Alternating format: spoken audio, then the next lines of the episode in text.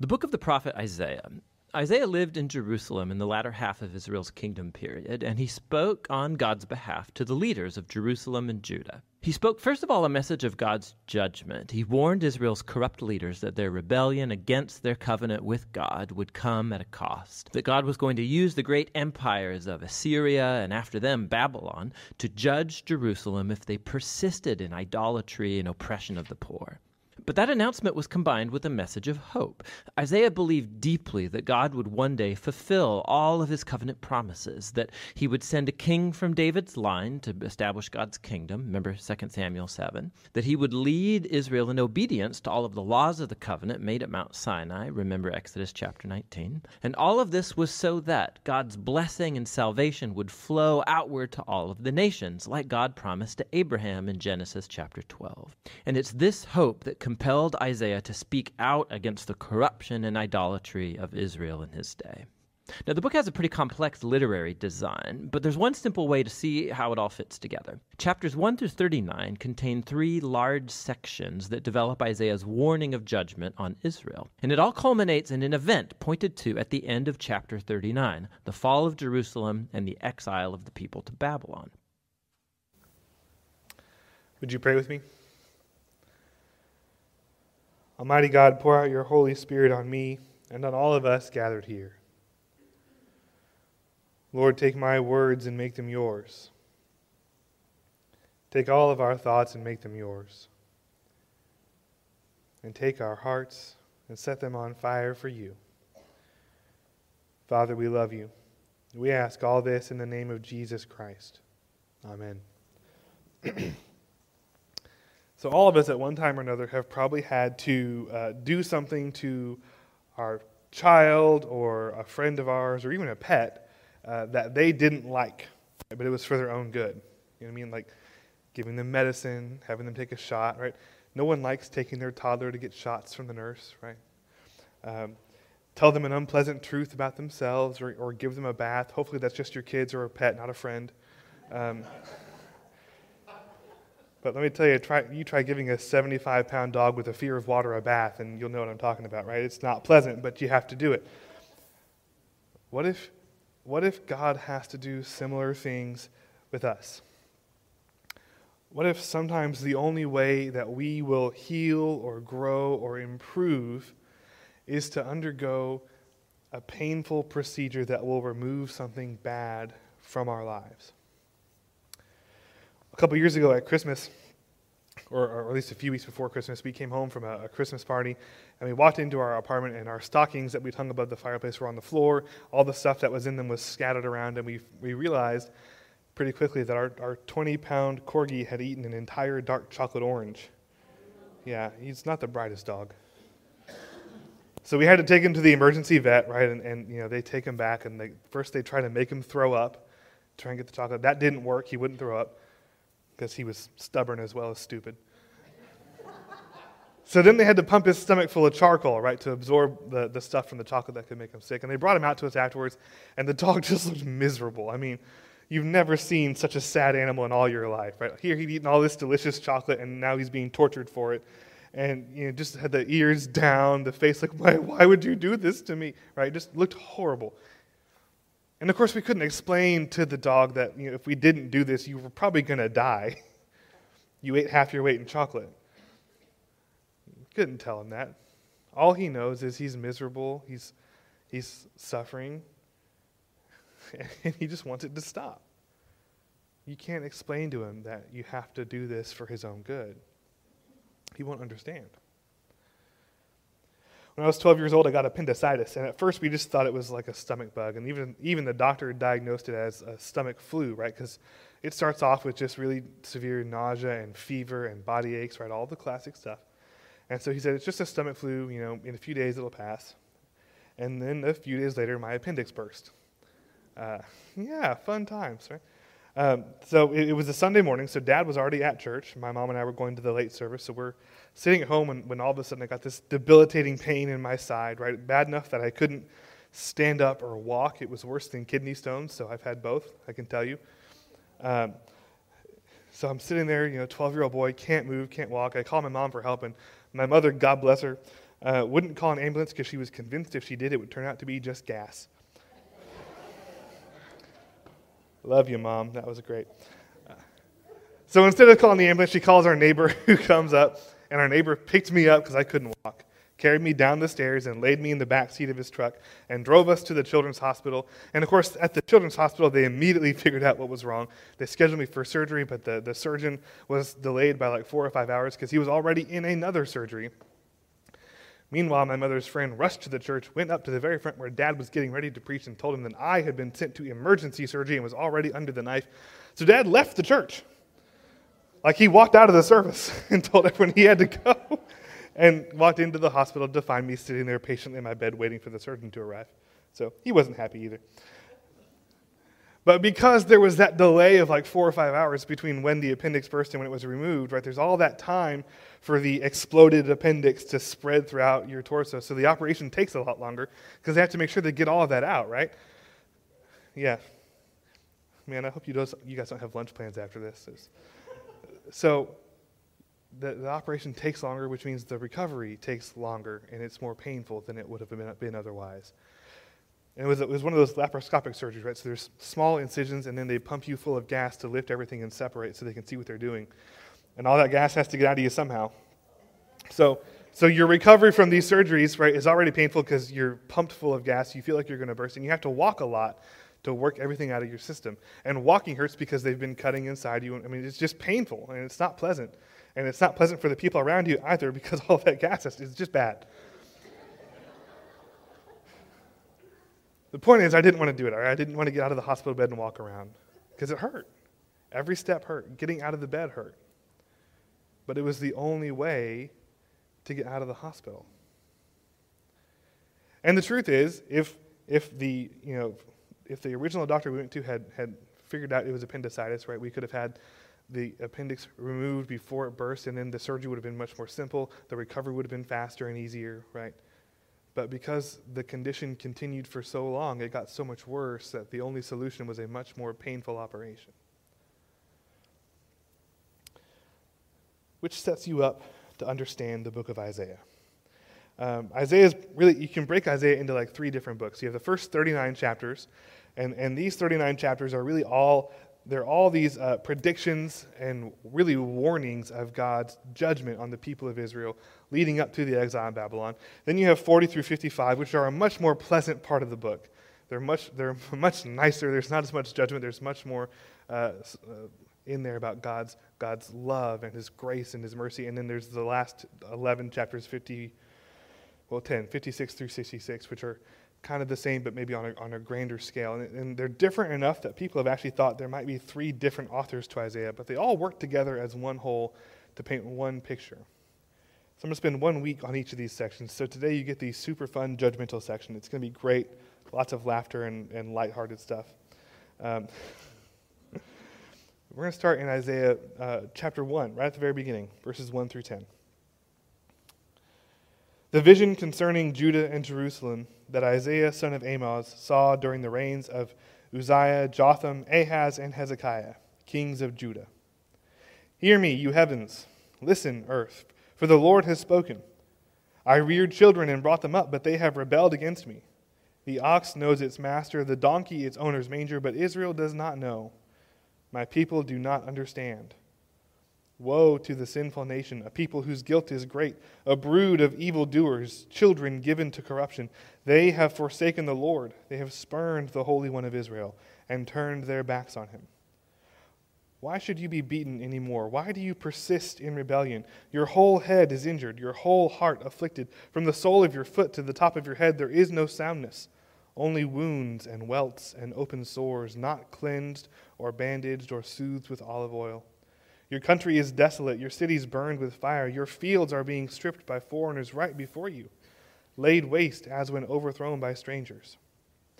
Daughter Zion is left like a shelter in a vineyard, like a hut in a cucumber field, like a city under siege. Unless the Lord Almighty had left us some survivors, we would have become like Sodom.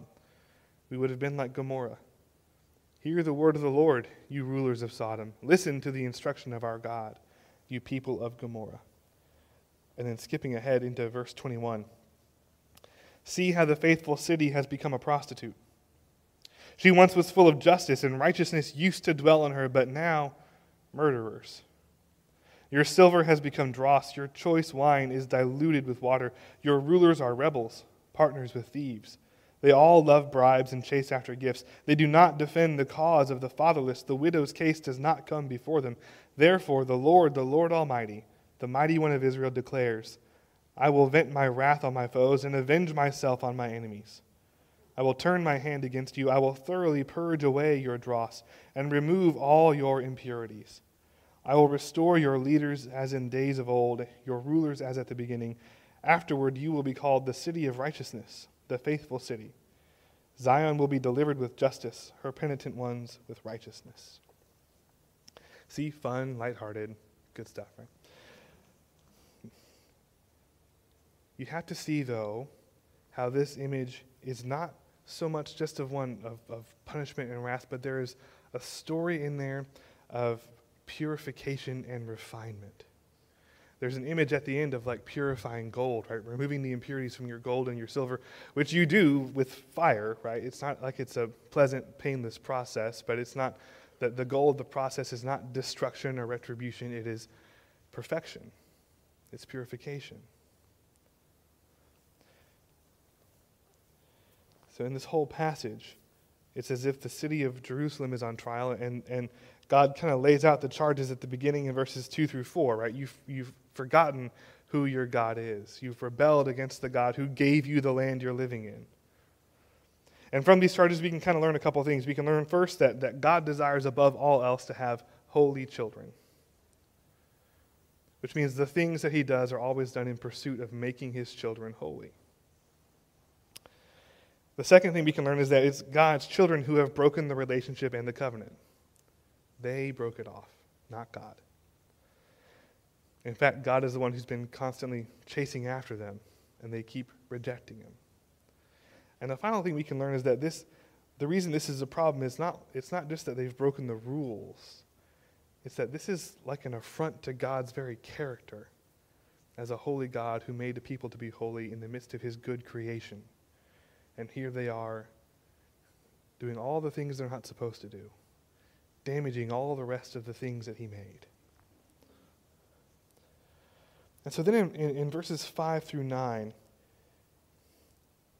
you get this image of, of a, a, diseased body, right? The, the wounds and the open sores that haven't been tended to. You get an image of a nation that's being ravaged by invasion and warfare, right? The foreigners are in your fields taking off all your goods. That's an invasion.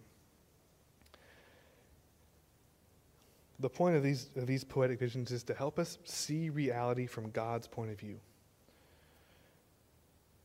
We learn from this that, that sin is not merely individual. Right? We have our own individual sins, but, but sin is social, it is societal, it is systemic. It affects everyone around us, it affects our communities, it affects our nation, it affects creation itself. And it's clear that this state of affairs is not sustainable. It leads to destruction. That's why there's that image of, of an invasion in there. Right? It leads to destruction. But it's important to hold that, that image in your thought as you read through Isaiah, this idea of the diseased body, right? This is not this is not quite the same way we normally approach it. So you have this image here, and it's bleak, right? The body is diseased, there's all these problems. You keep turning away from God. And then we get into chapter 2, verses 1 through 5. This is what Isaiah, son of Amoz, saw concerning Judah and Jerusalem. In the last days, the mountain of the Lord's temple will be established as the highest of the mountains it will be exalted above the hills, and all nations will stream to it. Many peoples will come and say, Come, let us go up to the mountain of the Lord, to the temple of the God of Jacob. He will teach us his ways so that we may walk in his paths. The law will go out from Zion, the word of the Lord from Jerusalem. He will judge between the nations and will settle disputes for many peoples. They will beat their swords into plowshares and their spears into pruning hooks. Nation will not take up sword against nation, nor will they train for war anymore. Come, descendants of Jacob, and let us walk in the light of the Lord. So, right after this story of God's judgment on Israel is this incredible, beautiful vision of what comes on the other side of judgment. In other words, God is saying to them, Look, you're, you're, I'm not punishing you just for the sake of upholding the rules or just for the sake of making sure you get what's coming to you, but rather because this is the end goal. This is what we're aiming for. A world where everyone throws down their weapons and there's peace between the nations and God reigns over all in righteousness and justice. And to get you there, you're going to have to go through the fire first. It's not judgment and, and punishment for its own sake, it's purification, it's refinement. It's shaping you into the holy people that you are meant to be. And that might be somewhat difficult at times. But if you think back into chapter 1 about that image of a diseased body, it's talking about healing. Healing the disease so you can get to this vision in chapter 2. And then when you skip ahead into chapter 9, you get a very different image. And I'm going to read to you uh, Isaiah 9, 1 through 7, and this will be familiar to most of you eventually. Nevertheless, there will be no more gloom for those who were in distress. In the past, the humbled of the land of Zebulun and the land of Naphtali, but in the future he will honor Galilee of the nations by the way of the sea beyond the Jordan. The people walking in darkness have seen a great light. On those living in the land of deep darkness, a light has dawned. You have enlarged the nation and increased their joy. They rejoice before you as people rejoice at the harvest, as warriors rejoice when dividing the plunder. For as in the day of Midian's defeat, you have shattered the yoke that burdens them the bar across their shoulders, the rod of their oppressor. Every warrior's boot used in battle and every garment rolled in blood will be destined for burning, will be fuel for the fire. For to us a child is born, to us a son is given, and the government will be on his shoulders. And he will be called Wonderful Counselor, Mighty God, Everlasting Father, Prince of Peace. Of the greatness of his government and peace there will be no end. He will reign on David's throne and over his kingdom, establishing and upholding it with justice and righteousness from that time on and forevermore. The zeal of the Lord Almighty will accomplish this. So we know this right from the Christmas story because this is a prophecy about Jesus. So we especially know the last little bit of it, right? For to us a child is born, a son is given. But it doesn't just say that Jesus will be born, it talks about Jesus reigning over all the world in an eternal kingdom of justice and righteousness. It has, it has verses in here again about right the warrior's boot will be destined for burning right? Once again you have this imagery of, of all the things we've used to, to cause strife and death will be destroyed. And there will be peace between the nations because jesus will reign as king over all the earth. And if you haven't noticed that hasn't happened yet. Don't know if you picked up on that watching the news. Which means we're still waiting for some of this prophecy to be fulfilled. This is the hope of Christianity, right? We believe that Jesus has begun his work and we're waiting for him to finish it. So, what we get here in this little prophecy in chapter 9 is an image of what we are living for in the future, but also an image of how we are supposed to live right now. If, if our churches are outposts of God's kingdom here in the world, then we are supposed to be living as if the wonderful counselor, the mighty God, is already ruling over us in a government that, that establishes justice and righteousness, even if, by the way, we are the only people in the whole world pursuing justice and righteousness. Because Lord knows sometimes it can feel like that, doesn't it? But that's the point. This matters because this is how you live. This is, this is what you're being shaped into. Someone who is like this Messiah who came, who will establish justice and righteousness. It gives us, it sets the ideal. It helps us understand how we're supposed to live right here and now, even as we wait for the coming King. And it also gives us the hope that tells us that, that we can trust in all these promises we can trust in the vision from chapter 2 because we've already seen it beginning. And that's key. We aren't just waiting for something that we haven't ever seen a glimpse of. We've seen the beginning of it already. We've seen that the word of the Lord has actually gone out from Zion and spread around the whole world, haven't we? It has already begun. So we have hope.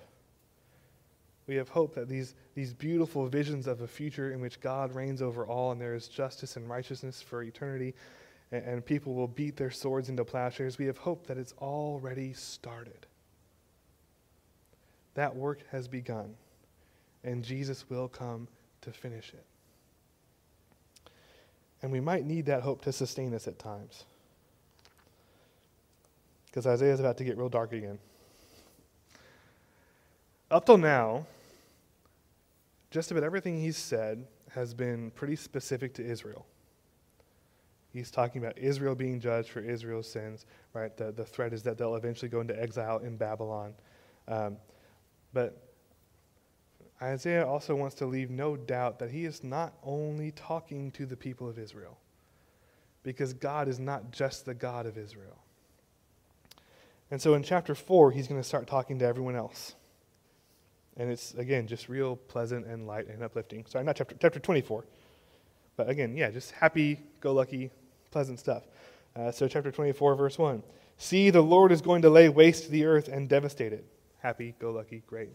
Um, he will ruin its face and scatter its inhabitants. It will be the same for priest as for people, for the master as for his servant, for the mistress as for her servant, for seller as for buyer, for borrower as for lender, for debtor as for creditor.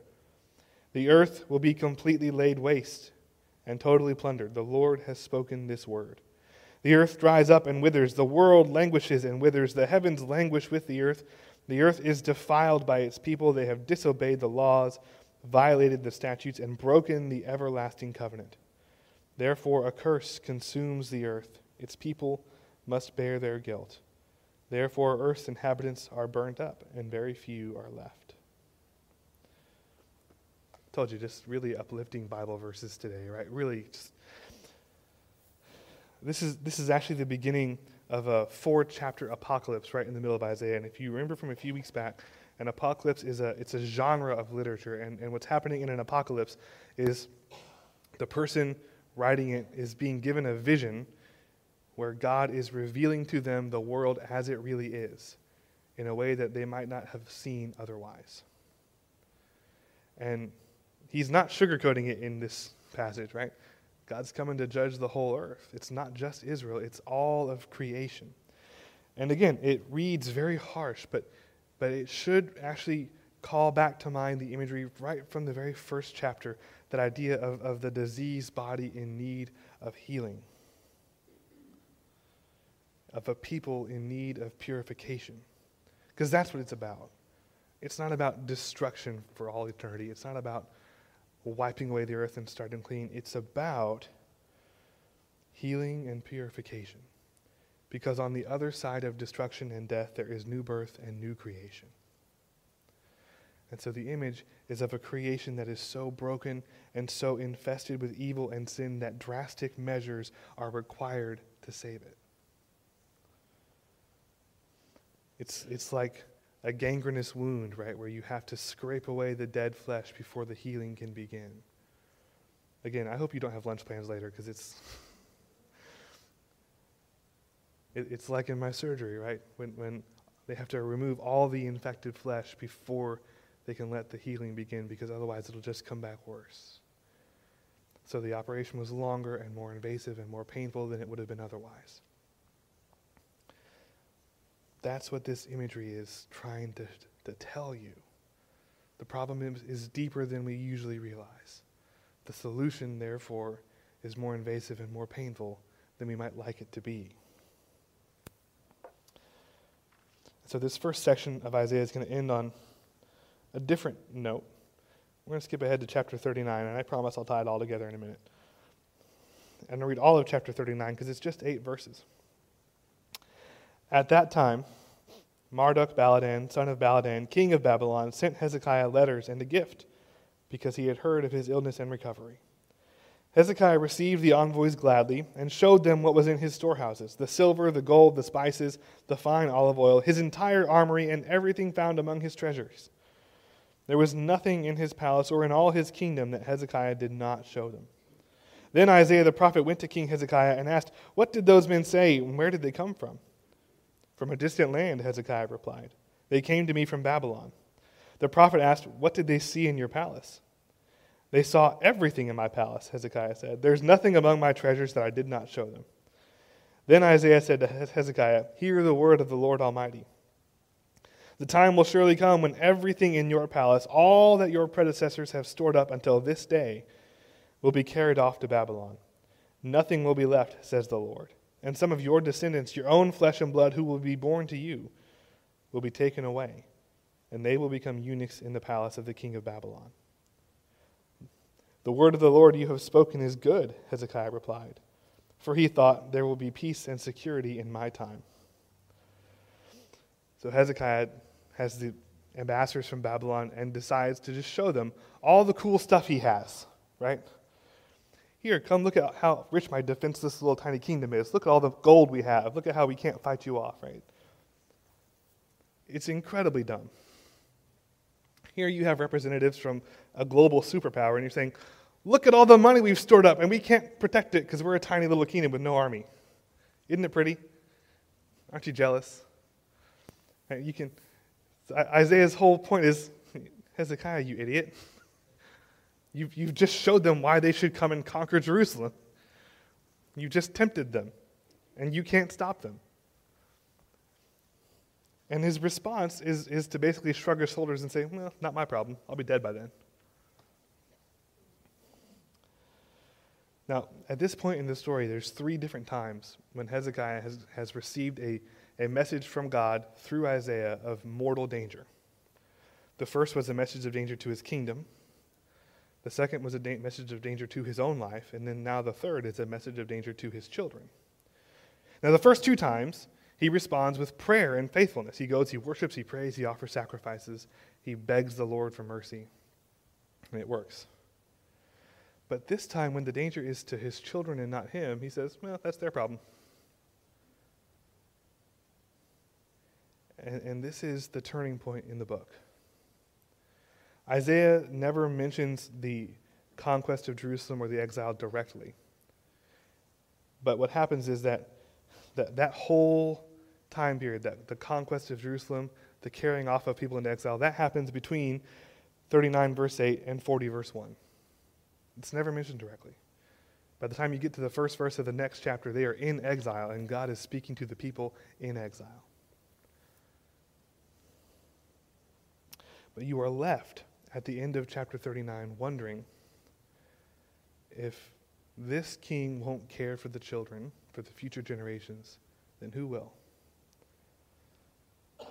And it's a poignant question because we, we, we face the same thing in our own life, right? With an uncertain future, whether, whether you are conservative or liberal, doesn't matter, right? You have concerns about the future, and you wonder who's going to care for future generations. It's, a mass, it's an important question for us still today. And, and luckily, it's answered immediately in, in chapter 40, verse 1, but that's for next week. I'll leave you on a cliffhanger. Always leave them wanting more, right? So, the, the whole theme of the book of Isaiah is God's salvation, which is appropriate because Isaiah's name means God saves. And, and, and in the background of all the things that Isaiah is saying, there, there are these uh, political and military threats from the Assyrian Empire and then from the Babylonian Empire. But what Isaiah is telling to the people is you know, actually, the real threat to you all right now is from God Himself.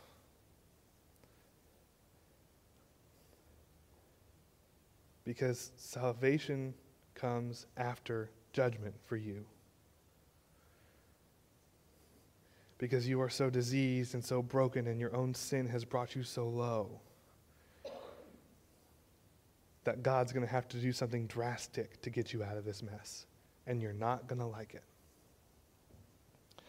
And so the first 39 chapters of the book all deal with the impending destruction of the Hebrew kingdoms. And salvation only comes after that. The early church, in the first few centuries after uh, Jesus' life, and, and still today in some parts of the, the Orthodox and Catholic churches, they, they describe Jesus as the divine physician. And that's partly because of his statement in chapter 9, verse 12, where he's eating with the sinners, and the Pharisees are asking why he's eating with the filthy sinners. And Jesus says, Well, because the doctor goes to the sick people, not the healthy people. But from that verse, they, they, they change how they view the way that Jesus works in our lives.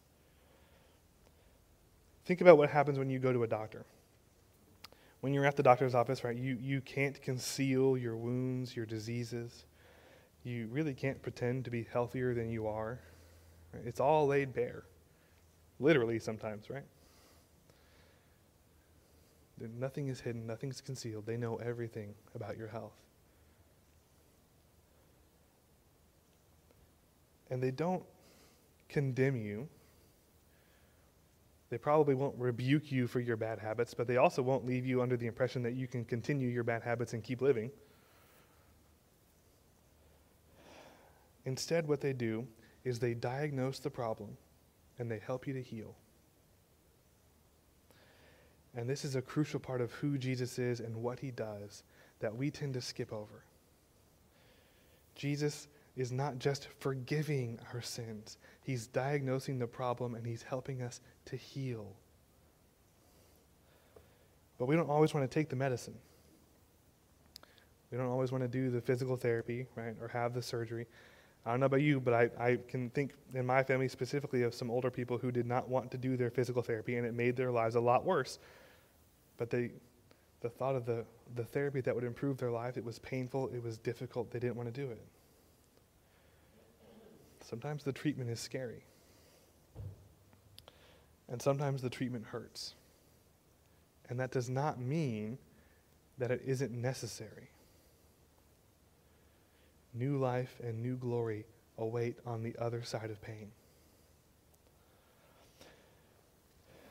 Human sin infects the whole world. It's not just a matter of individual sin. It's not just a matter of if I do this bad thing, it only affects me. It affects everyone around you, not just your immediate friends and family, but, but it'll affect your community. We have communal and social sins that affect the whole of society, and all of that together affects the whole world. This is a constant image, especially in the Old Testament, that human sin has affected all of creation itself. And the problem is so deep and it's so pervasive that we really can't do anything about it ourselves. And so it's hard to read these judgment passages in Isaiah and in the other prophets because they, they can be very violent and brutal. And, and, you know, we read them and we think, this doesn't really seem like a very loving God. I don't know if I like this part. But, you know, so often what you're reading is, is poetry. And they're using metaphor and imagery to try and explain the, the difficult truth that sometimes for God to step in and heal the problem, He's going to have to do some things that will make us uncomfortable and might even be painful for a bit. I mean, certainly the, the exile for the people of Judah was not pleasant, it was miserable. There are whole psalms written lamenting the sorrow that they felt as they were carried off into captivity. But do you know, they never again were guilty of the sin of idolatry. I mean, not once in the, from in the, the four to 500 years that passed between the exile to the day that Jesus comes, not once do the Jewish people turn to false idols to worship them. Not once do they forget to follow the law. In fact, they get really, really good at it. They are unimaginably faithful for those 400 years. But it took a drastic measure to get them there because the problem had gone on for so long and become so deep within them that for God to save them took drastic steps. See, Jesus does not condemn, he heals. What we often read as condemnation and wrath and punishment in the Old Testament is, is God stepping in to do what is necessary to treat the disease and heal his people. And sometimes the things that God has to do to heal us are not pleasant, they're painful. Sometimes that pain is, is spiritual or emotional, sometimes it's more tangible. But, my friends, the pain is never the end. There is always rebirth and new creation on the other side. And that is the message of this first half of Isaiah. In the name of God, Father, Son, and Holy Spirit. Amen.